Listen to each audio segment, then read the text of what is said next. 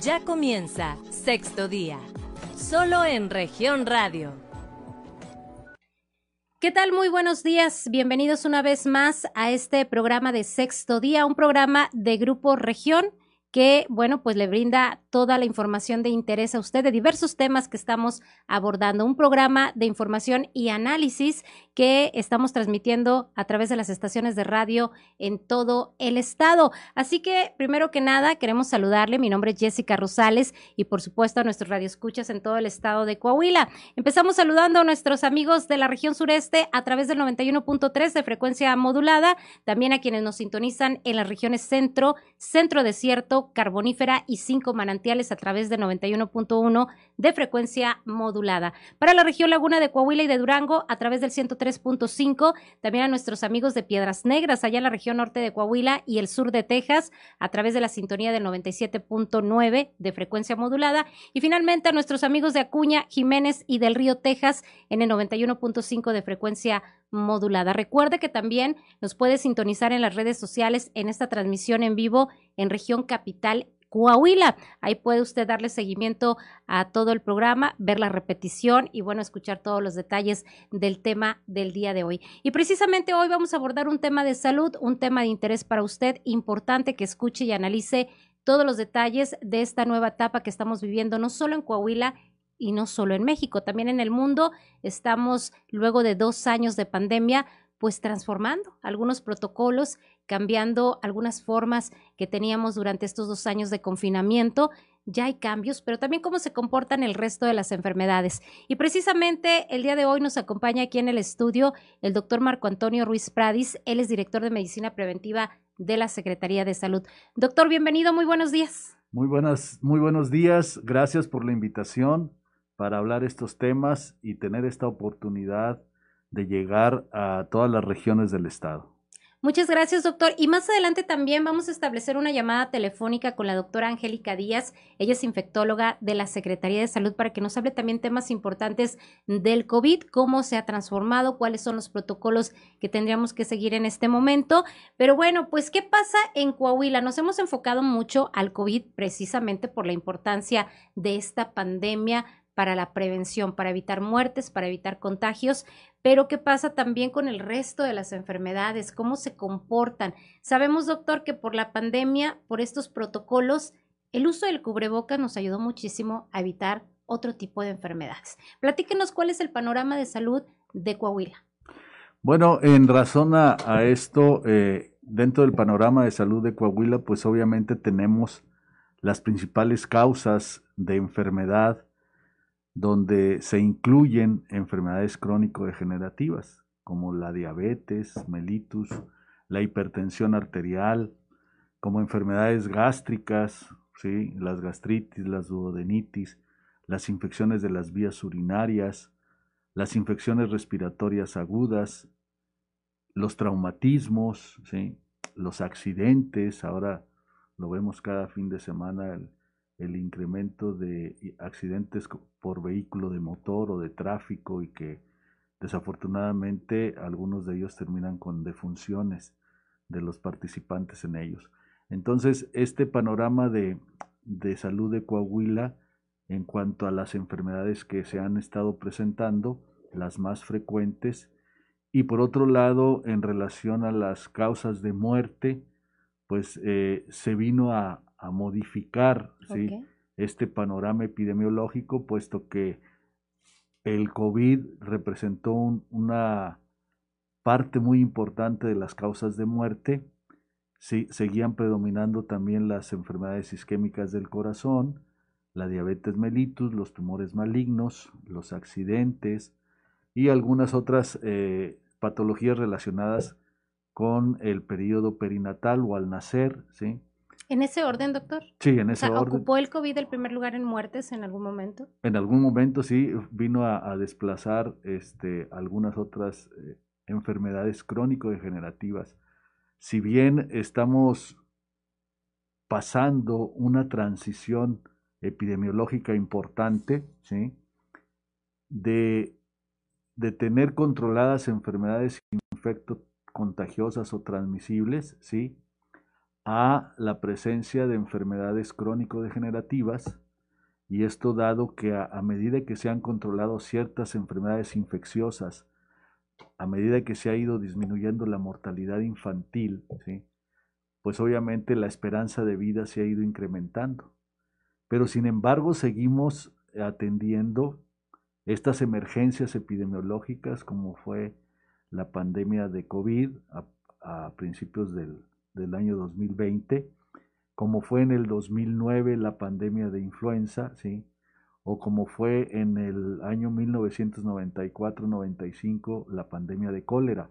Entonces, hemos ido evolucionando en forma importante en controlar ciertas enfermedades, sobre todo también las enfermedades prevenibles por vacunación, la erradicación de la poliomielitis, el proceso de eliminación del sarampión, de la rubiola, de la rubiola congénita, del tétanos en los recién nacidos, de la difteria, de la tosferina. Entonces, eh, todo este panorama epidemiológico es el que al que nos enfrentamos día a día la población y los trabajadores de la salud. Así es, doctor. Precisamente, bueno, usted con la trayectoria que tiene en, en el ámbito de salud, sabemos que también le tocó atender la pandemia de la influenza. ¿Cuáles son las diferencias entre una y otra? Porque recordamos que en ese momento no fue tan intenso el uso del cubreboca, el confinamiento, también se le llamó pandemia, sin embargo, hubo un, mayor control, fue diferente. Bueno, sí, fue, fue muy diferente porque eh, la, la, pandemia de influenza se inició en México y de México se fue a otros países. Esa es una diferencia y aquí el COVID se inició en China y de ahí se, se expandió al resto de los países y continentes, por lo cual se llama una pandemia. En el caso de, de la influenza, pues ya había un manejo para tratarla y empezaba ya también a aplicarse la vacuna contra la influenza, que esa fue una gran ventaja. ¿sí? Si bien este, los primeros casos se empezaron a ver como atípicos en gente joven, en gente que no tenía vacuna, porque en ese entonces se vacunaba prioritariamente a los menores de 5 años y a los mayores de 60 años, y el grupo de en medio fue el que empezó a presentar casos de infecciones respiratorias, respiratorias agudas atípicas en un momento atípico, fuera de la temporada invernal, por allá del mes de abril, que fue cuando se declaró los primeros casos de influenza en el país, en México. Lo tengo muy presente entre el 24 y 25 de, de, abril del 2009. Entonces, a partir de ahí, pues empezaron a incrementar estos casos en esos grupos de edad y en esa forma típica que evolucionaban si no se manejaban adecuadamente a una neumonía y si no se manejaban adecuadamente, pues fallecían. ¿sí? Entonces, y eh, acabábamos de terminar las vacaciones de Semana Santa, ¿sí? donde había habido movilidad poblacional. Entonces, las enfermedades se mueven como la gente o viajan como viaja la gente. Y ahorita, como están los medios de comunicación, es muy rápido. Eh, con la pandemia eh, en Wuhan, los primeros casos se presentaron a finales del 2019. Y para finales de febrero del 2020 ya estaba la pandemia, digo, los casos de COVID en México. Así es. Para el 28 de febrero ya estaban los casos en Coahuila. ¿sí? Así es. Entonces, ese es como se ha, se, ha, comportado. ¿Qué otra diferencia? Pues el tratamiento. Para, para manejo de influenza ya teníamos el oseltamivir. Y ahí lo que se enfatizó mucho fue la promoción de la salud de medidas preventivas, ¿sí? menos drásticas que las de ahora, ¿sí? Pues sí, la, la, sana distancia, eh, el uso de, del estornudo de etiqueta al toser o al estornudar, ¿sí? el lavado de manos frecuente, se estableció un Día Mundial de Lavado de Manos o un Día Nacional de Lavado de Manos, donde... A raíz de la influenza. Sí, por allá del mes de noviembre, a las 11 de la mañana, cuando todos los niños salen al recreo en las escuelas primarias, sí, en, los, eh, en las escuelas preprimarias, todo el mundo se iba a lavar las manos y se empezó a hacer esa campaña. Se tenía el manejo de los celtamivir y enfatizar la capacitación al personal de salud para detectar oportunamente casos de influenza y dar tratamiento y que no se nos complicaran. Menos muertes, doctor. Menos muertes, sí. Y por otro lado también el, el manejo eh, y el equipamiento de la infraestructura en salud. Se equiparon los hospitales con ventiladores, se capacitó al personal eh, y eh, se llevó a cabo todas estas estrategias médico-preventivas que fueron mitigando y fueron conteniendo los casos de influenza, ¿sí? Eh, se estableció también en ese entonces los laboratorios de biología molecular. Aquí en Coahuila se estableció el Laboratorio Estatal de Salud Pública, un laboratorio de biología molecular para hacer los diagnósticos este, confirmatorios y de esa manera dar seguimiento epidemiológico e ir cortando la cadena de transmisión. Así es, sin duda, bueno, eh, eh, el, tema de la influenza a la pandemia de COVID pues también como que dejó experiencia, ¿no? De un buen manejo en el Estado. Doctor, ya estamos entrando en esta etapa que le llaman la endemia, que el COVID se estaría convirtiendo ya en una enfermedad de época. Sí, sí, precisamente donde ya viene esa etapa de, ya estamos pasando de la etapa de contención a la mitigación y ahora llega ya el establecimiento de una endemia donde ya la, la enfermedad se queda establecida pero en control ya con menos riesgos de hospitalizarse o de morir, ¿sí? Porque ya cada vez hemos aprendido tanto a hacer un diagnóstico oportuno y a dar un tratamiento y un manejo adecuados, tanto a nivel ambulatorio como a nivel hospitalario, ¿sí? Y de esa manera se va eh, quedando la gente sensibilizada y quedan los hábitos, los hábitos de seguir usando el cubrebocas, de seguirnos lavando las manos, de usar el gel antibacterial, eh, los hábitos de eh, guardar la sana distancia. Eh, aquí en México, también cuando la influenza se empezó a, disminuir, el contacto muy directo que siempre teníamos al, al, saludarnos de mano, al saludarnos de beso, este, de abrazo, precisamente por todas esas situaciones de disminuir la forma de transmisión de estas enfermedades. Así es. Justamente, doctor, ¿qué tanto, qué porcentaje bajaron las enfermedades respiratorias o las alergias gracias al uso del cubreboca? Porque también el, evitar el contacto, pues también bajó este tipo de enfermedades, según entiendo. Sí, fíjense, en, en la temporada invernal 2020-2021, en todo el país solamente se presentaron dos casos de influenza. Uno en la Ciudad de México y otro en Tabasco. ¿En todo el país solo En todo el país, sí. Coahuila eh, cero. sí, Coahuila no tuvimos casos de influenza. Hasta esta temporada 2021-2022 ya empieza otra vez a resurgir casos de influenza, sí. Pero pues ya con toda esta experiencia que se ha tenido tanto a nivel del personal de salud como de la población, ¿sí?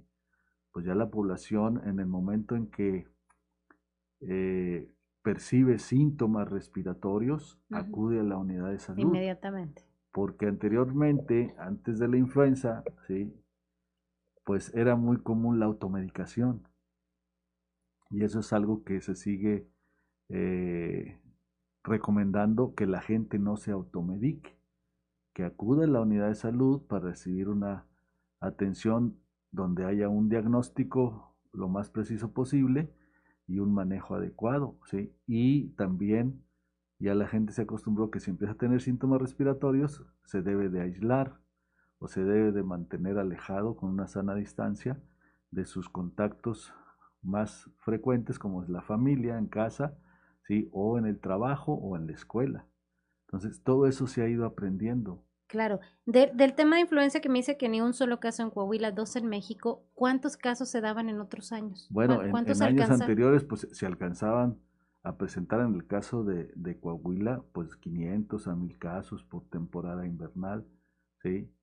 Y por eso, a partir de, del 2009, cada año, en la al inicio de la temporada invernal, se empieza la vacunación contra la influenza, ¿sí? Este, para cuando llega el, el invierno, para el mes de diciembre, ya la, la, mayor parte de la población esté vacunada y esté protegida contra la influenza. Y los adultos mayores también se les aplica la vacuna contra la neumonía, ¿sí? los mayores de 60 años, para también estar previniendo esas dos patologías en la temporada invernal. Ahora lo más probable es que se esté haciendo lo mismo con la, la enfermedad de COVID-19, ¿sí? que si bien ahorita ya llevamos un esquema de tres dosis de vacunas, dos con el esquema básico y luego un refuerzo, una tercera dosis, y al ver que pues es, es esta situación biológica de los microorganismos que van mutando, que van cambiando su estructura molecular, su estructura celular, con la aparición de las variantes, que también ya se tiene toda esa tecnología para eh, estudiar los comportamientos y los cambios que, que, presentan los microorganismos, los virus en este caso, pues también hay que estar actualizando las vacunas, como se hace con influenza. Cada año se actualiza la vacuna y por eso cada año nos tenemos que estar. Que podríamos llegar ya a ese esquema anual. Así es. Ya para, para el control. Doctor, recapitulando entonces, eh, en el caso de Coahuila, eh, eh, el tipo de enfermedades que prevalecen ahorita sería en el último año en primer lugar COVID, por sería por, por lo más fuerte. Así es. Me dice que el segundo eran las enfermedades isquémicas. En el caso de las causas de muerte. Causas de muerte. Las enfermedades isquémicas del corazón, los infartos al miocardio, ¿sí? Eh, ahí, o sea, volvemos a, a, las enfermedades de países desarrollados, ¿verdad? A las causas de muerte de países desarrollados como son las enfermedades isquémicas del corazón, los infartos al miocardio, relacionadas con estilos de vida no saludables. El sobrepeso, la obesidad, la falta de actividad física, eh, el uso de tabaco, el tabaquismo, el alcoholismo, eh, antecedentes que, que, pueden ir afectando eh, estos órganos blancos y provocar muerte, relacionado también con la hipertensión arterial, el incremento del colesterol en la sangre. Por eso es importante eh, ir retomando todas las actividades o las estrategias de control de estas enfermedades. También en el caso de la diabetes. ¿sí? Eh, en un principio de, la pandemia, en el año 2020, pues sí, con la eh, restricción de quédate en casa, ¿sí? nada más se enfatizaba en las actividades esenciales, que era el ir a trabajar en un trabajo esencial, el ir a comprar alimentos, el salir a comprar medicamentos y el salir a, recibir atención médica. Entonces, eh, pues pacientes diabéticos, hipertensos, pues ya no acudieron a su control, ¿sí? A lo mejor nada más acudían a recibir sus medicamentos, ¿sí? Y eso pues obviamente eh, puede sacarlos del control que llevaban de su patología o de su enfermedad y ponerlos vulnerables. Precisamente una de las estrategias para mitigar esta situación en la pandemia era proteger a los más vulnerables, a los mayores de 60 años, a las mujeres embarazadas, a los niños menores de 5 años. Entonces, tener muy bien claro el diagnóstico de nuestras unidades de salud y ir eh, atendiendo a estos grupos más vulnerables para ir mitigando el, el COVID en la comunidad. Claro, ¿no se dispararon, doctor, estas otras enfermedades por la falta de control? O sea, pues más que dispararse, se salieron de control. Si, si estaba un diabético controlado, un hipertenso controlado, en el momento que deja de ir a sus consultas periódicas, en el momento que deja de recibir medicamentos, o en el momento que eh, ya no puede hacer actividad física, no va a estar sentado en la casa viendo la televisión, ya no salir a, caminar, ¿sí? E, eso pues lo saca de descontrol y luego el otro aspecto importante es que se disminuyeron las actividades de detección en un principio, ¿sí? Pero ya cuando se viene la vacunación contra COVID, pues ahí se aprovecha esa convocatoria para ahí estar realizando detecciones de diabetes, de hipertensión y empezar a canalizar a los pacientes otra vez a las unidades de salud. Muy bien, doctor, nos tenemos que ir a una pausa, pero regresamos con este tema tan importante porque eh, pues la sociedad tiene que conocer, ¿no? ¿Qué nuevos eh, qué nuevas medidas de prevención tendríamos que tomar, a qué enfocarnos más luego en esta etapa ya de la pandemia. Tenemos que irnos a la pausa, pero no le cambie, está usted el sexto día, yo soy Jessica Rosales, regresamos. Muy bien. En un momento regresamos con más información. Estás escuchando Sexto Día, solo en región radio. Estás escuchando Sexto Día, solo en región radio.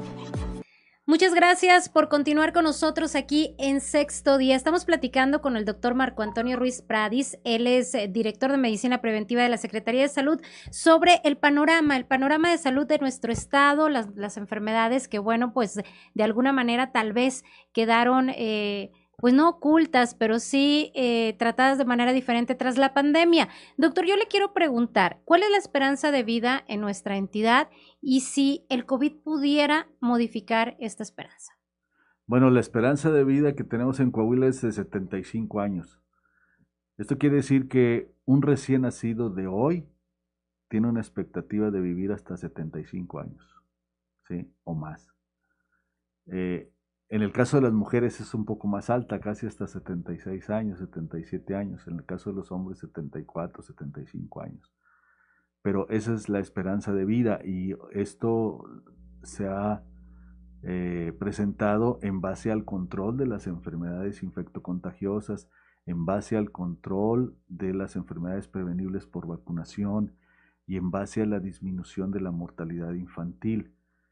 Cada vez eh, se atiende con mayor calidad los eventos obstétricos, las mujeres embarazadas, eh, los recién nacidos. En el caso de Coahuila, eh, no se tiene el nacimiento en forma como en otros estados fuera de la unidad hospitalaria. Generalmente todos los eventos obstétricos, los partos, las cesáreas, se realizan en, en una unidad de salud con personal eh, capacitado y experimentado para la atención de ello y eso ha eh, dado eh, este resultado de la disminución de la mortalidad infantil en los niños en el primer año de vida, tanto al nacer como durante el primer año de vida. Y por otro lado, el control de, estos, de estas enfermedades, pues el resultado es que la gente cada vez viva más, más años. Aquí lo importante es que si ya, si ya logramos que nuestra población viva más años, que no se muera tan joven, pues que esos años sean de, vida saludable, que no sean años con discapacidad o con, no sean años con una mala calidad de vida.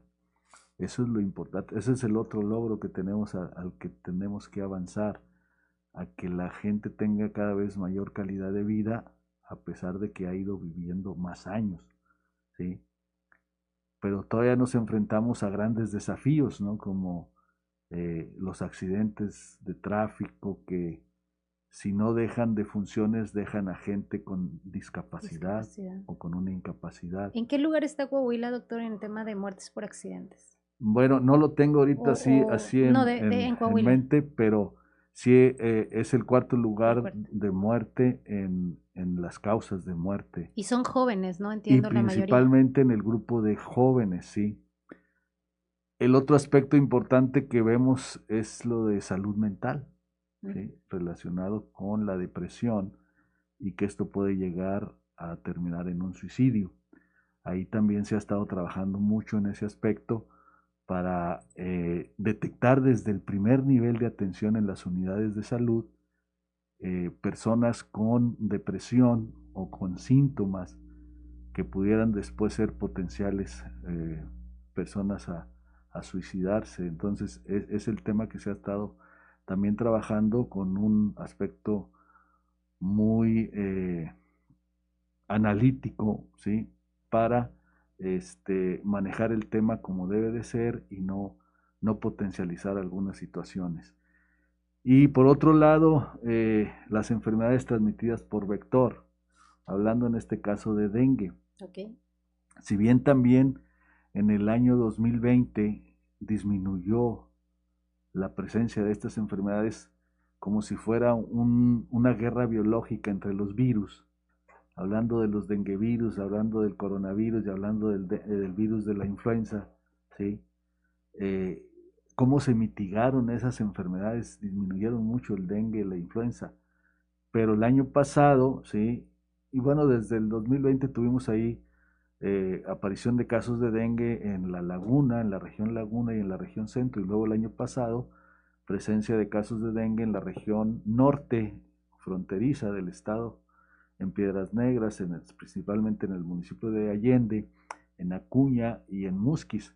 Entonces, eh, estas enfermedades nosotros tenemos que seguir al pendiente de, ellas, que la comunidad participe activamente como lo ha hecho, los municipios, que es un gran apoyo para controlar estas enfermedades, con actividades muy básicas, la eliminación de cacharros, el tratar de, eh, eliminar lo más posibles todos aquellos objetos que se conviertan en criaderos potenciales de los mosquitos que transmiten el dengue y el municipio que nos ayuda a, eliminar todos estos eh, cacharros a través de campañas de recolección y de eliminación de, de los mismos.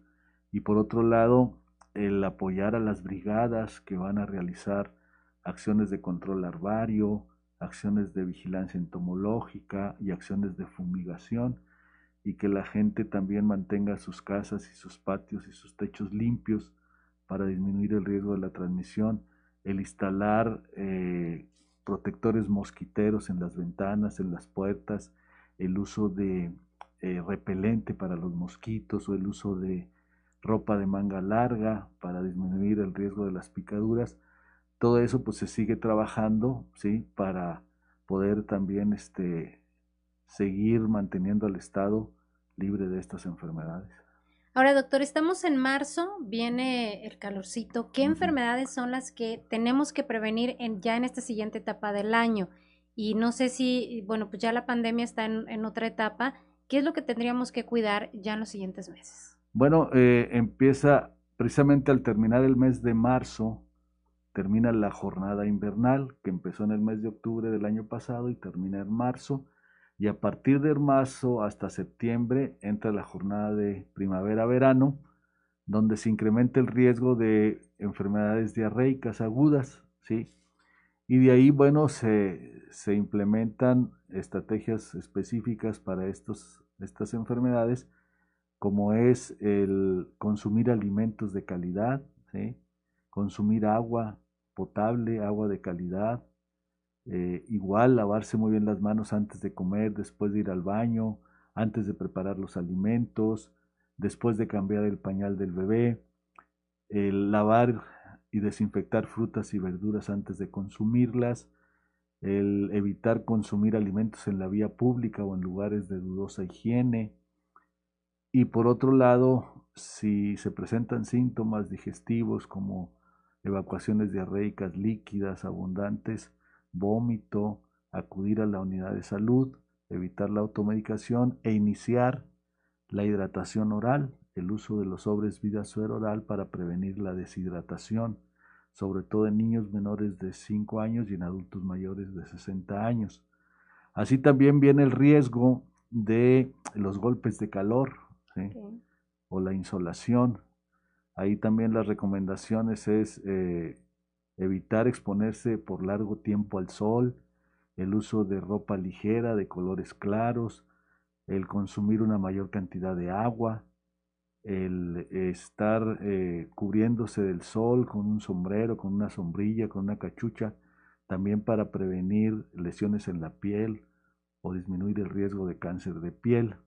Entonces, durante esta temporada, que también se caracteriza por gran movilidad de la población, eh, pues también tener todas estas precauciones, puesto que el riesgo de padecer enfermedades digestivas, enfermedades diarreicas se incrementa de marzo al mes de septiembre, de abril al mes de septiembre. El año pasado, doctor, ¿fue la misma eh, incidencia años anteriores o también hubo alguna, algún comportamiento distinto?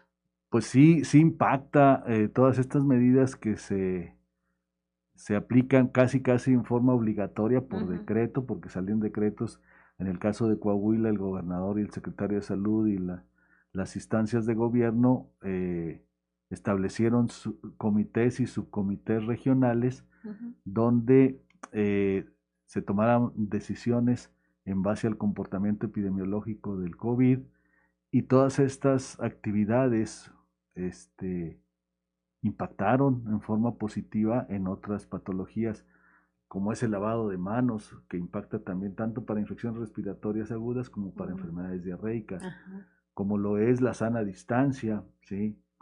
Eh, no había eventos masivos o no había eh, áreas de comida eh, comunitarias o, públicas, ¿sí? Entonces todo eso impacta en la disminución de los riesgos. ¿También entonces presentaron menor número de enfermedades gastrointestinales? Sí, exactamente. ¿En qué porcentaje menos? Pues yo creo que sí se abatió casi hasta un 30% de enfermedades diarreicas agudas, ¿sí? Por todas estas medidas que al impactar en, una patología específica, pues viene a tener un, efecto colateral en otras.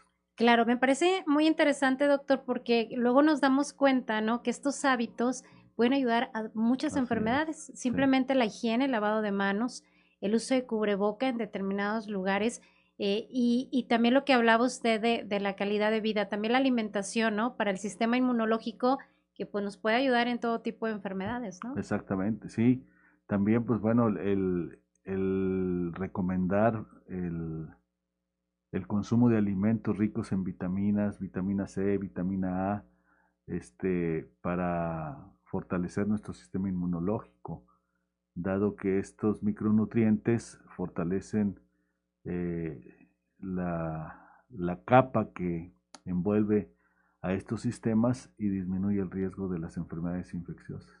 Perfecto, doctor. Pues yo creo que aquí la reflexión, ¿no? En todos los sectores de la población hay un comportamiento específico tanto del COVID como del resto de las enfermedades. Hablaba el tema de los jóvenes, también de las causas de muerte. Entiendo que también los accidentes es por, por, por, por la mezcla del alcohol, el exceso de velocidad. Así es. Hay, hay, que reflexionar, ¿no? Como que en cada, en cada rango de edad y entiendo que la Secretaría de Salud tiene campañas para cada, cada, cada cuestión en específico. Sí, este, específicamente a través del, del Comité Estatal de Prevención de Accidentes, eh, donde intervienen eh, varias instituciones, los municipios, eh, la Secretaría de Seguridad, la Secretaría de Educación Pública, donde se establecen estrategias para disminuir los riesgos. Se hizo obligatorio a través de este comité ya en años anteriores el uso del cinturón de seguridad, el transportar a los niños con su silla porta infantes en el asiento trasero del vehículo, el evitar usar el celular cuando se va conduciendo, el respetar los límites de velocidad y las señales de tránsito, y sobre todo evitar conducir bajo la influencia del alcohol o algunas otras drogas, porque un, número importante de accidentes de tráfico y de que terminan en defunciones por estos es cuando están relacionados con el uso de alcohol o de alguna otra droga y ir conduciendo.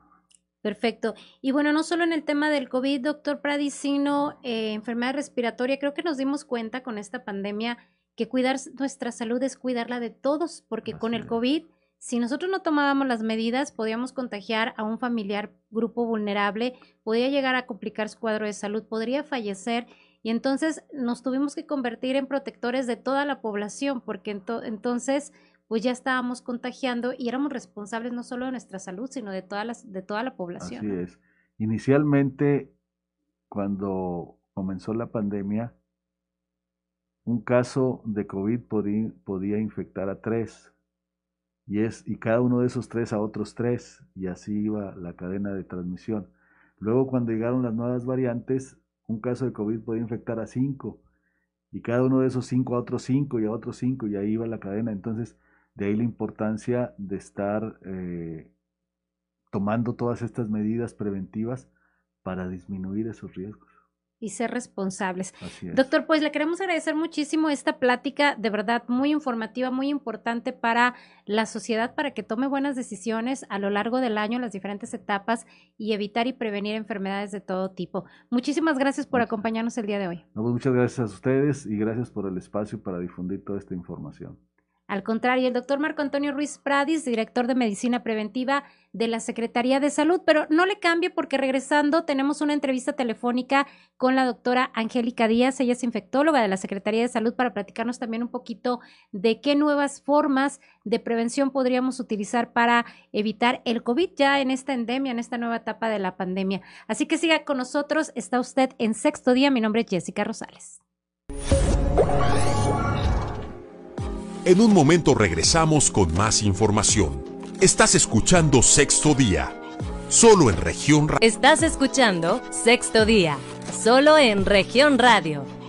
Regresamos a sexto día. Saludamos a todo nuestro auditorio del estado de Coahuila, de Durango, del sur de Texas, a quienes nos sintonizan en las diferentes estaciones de radio de Grupo Región.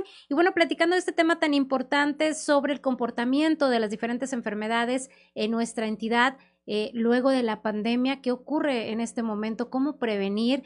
Eh, ya escuchamos en voz del doctor Ruiz Pradis cómo ha cambiado, cómo fue positivo en algunos temas, pero hay que seguir cuidándonos. Ahora vamos a esta entrevista telefónica que tenemos con la doctora Angélica Díaz. Ella es infectóloga de la Secretaría de Salud para platicarnos más a detalle qué pasa con el COVID-19 a partir de este momento en que se transforma de pandemia, podría entrar ya a una endemia y cuáles son las mejores medidas preventivas para evitar un contagio.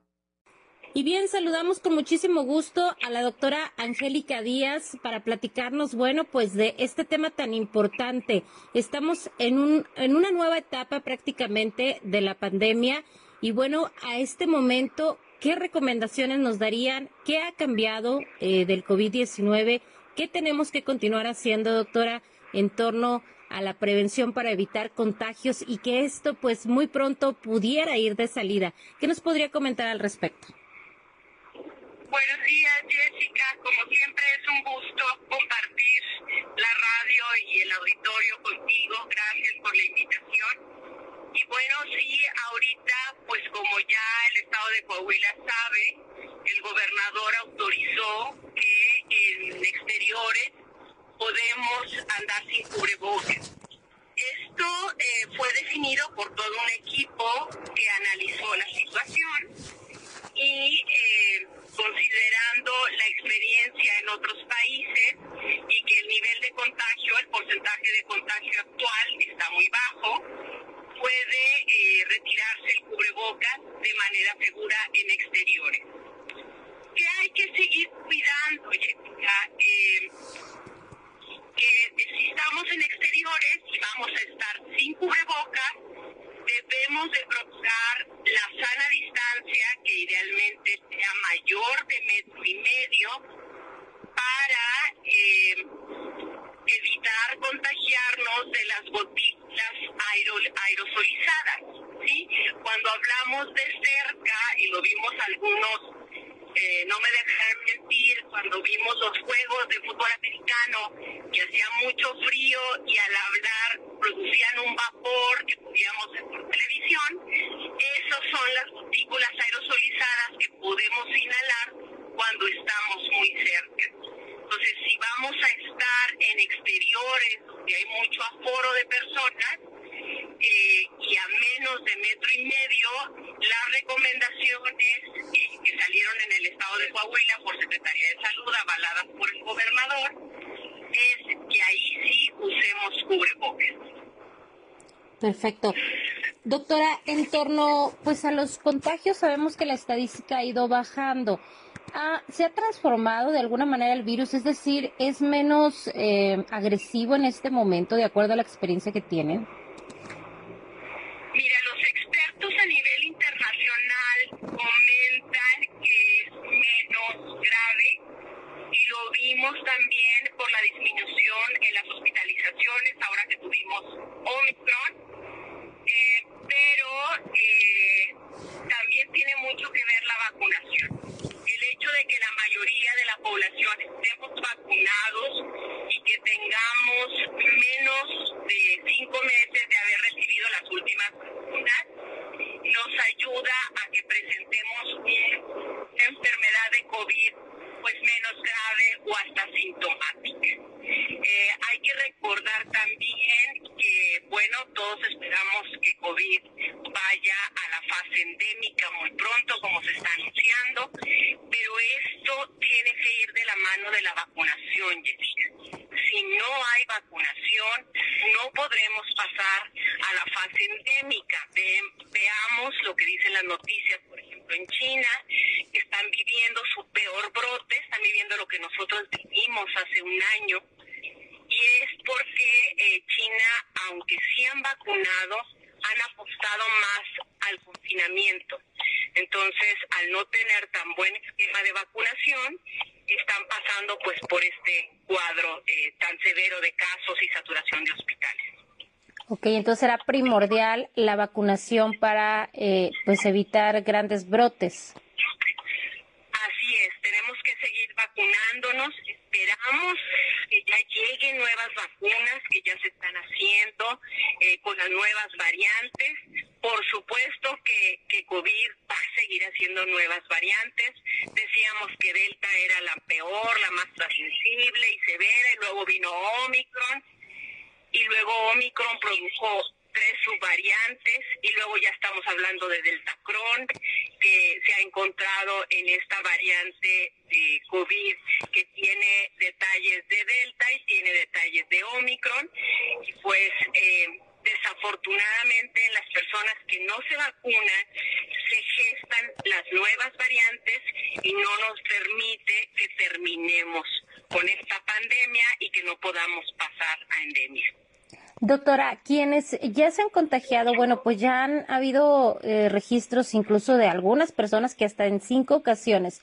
Eso es lo que tenemos que entender, que podemos volver a, tener el virus y, y, y, depende precisamente de la vacuna o la prevención o los tratamientos que sea eh, mm, pues eh, leve. tendremos que tener esta conciencia que podremos contagiarnos nuevamente.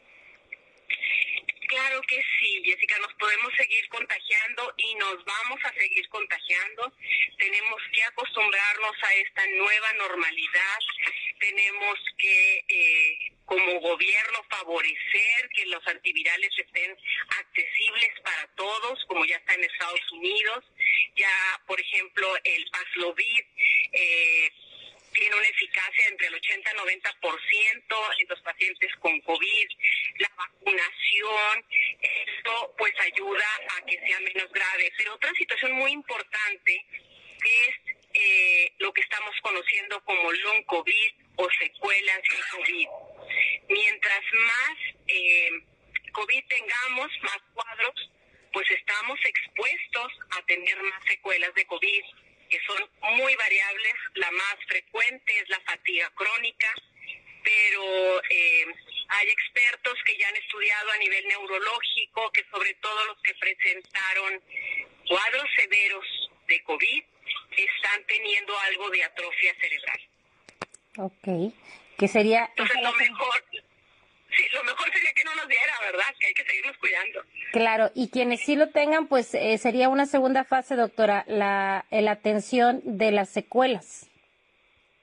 Así es, hay que acudir eh, sobre todo con médicos especialistas como el médico internista, el neurólogo, el, el especialista en pulmones, que es el neumólogo, el infectólogo, para que puedan apoyarlos a salir de estas secuelas más rápido y de la mejor manera.